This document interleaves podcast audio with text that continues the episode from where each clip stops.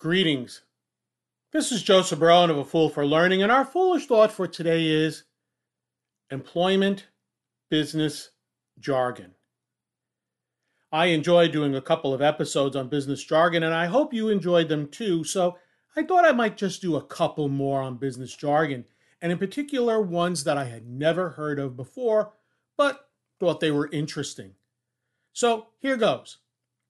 Our first of two pieces of business jargon that I never heard of before was is the phrase called hammock task. A hammock task is an assignment with very little work responsibility. Now, before we go any further, let's make certain that everyone understands what a hammock is. And it, it usually is a piece of cloth or fabric which is slung between two posts, such as trees, and it's perfect for sleeping or napping. So Here's a great example of a hammock task.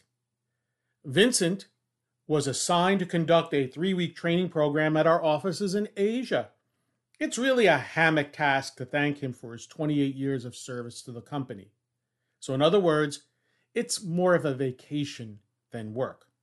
And by the way, I do remember something like this happening at my last place of business on at least two occasions, but we didn't call them hammock tasks.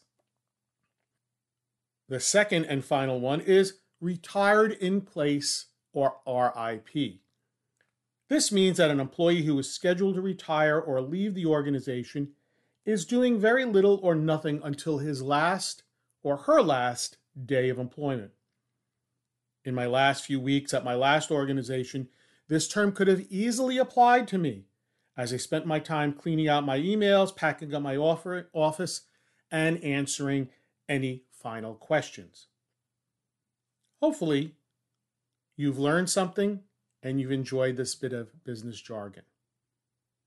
If you learned something from this episode, please take a moment to like, comment, or subscribe to this channel. To learn more about A Fool for Learning and how I can assist you and your organization with an appropriate learning solution to meet your business needs, please visit my website at afoolforlearning.com. This is Joseph Barone, the CEO of A Fool for Learning, signing out. Remember, learn, perform, succeed.